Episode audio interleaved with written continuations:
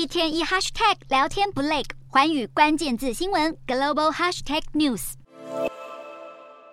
走在风光明媚的塞纳河畔，一旁林立的木造书摊是巴黎的美景之一。只不过为了二零二四年巴黎奥运，这些书摊恐怕将被拆除。店家抱怨巴黎当局以影响开幕式安全为由，要求他们拆除搬迁，估计大约有五百七十家书摊会受到影响。事实上，这些河畔书摊是欧洲最大的户外图书市集，已经有四百多年的历史，其中不少书摊的木造结构年龄都已经有上百年。尽管巴黎市府请摊贩在奥运期间将书摊搬迁到巴士底广场附近的书商村，但书商们并不买单。尤其这些河畔书摊，尽管有些老旧，但正是塞纳河畔风光无法取代的一部分。虽说巴黎当局正为了明年的奥运积极重整市容，打造光鲜亮丽的浪漫之都，迎接至少六十万人共享盛举塞纳河畔上举行的盛大开幕仪式。不过，为了这场短暂的庆典，却破坏了历史悠久的书坛街景，似乎有违文化之都的气度。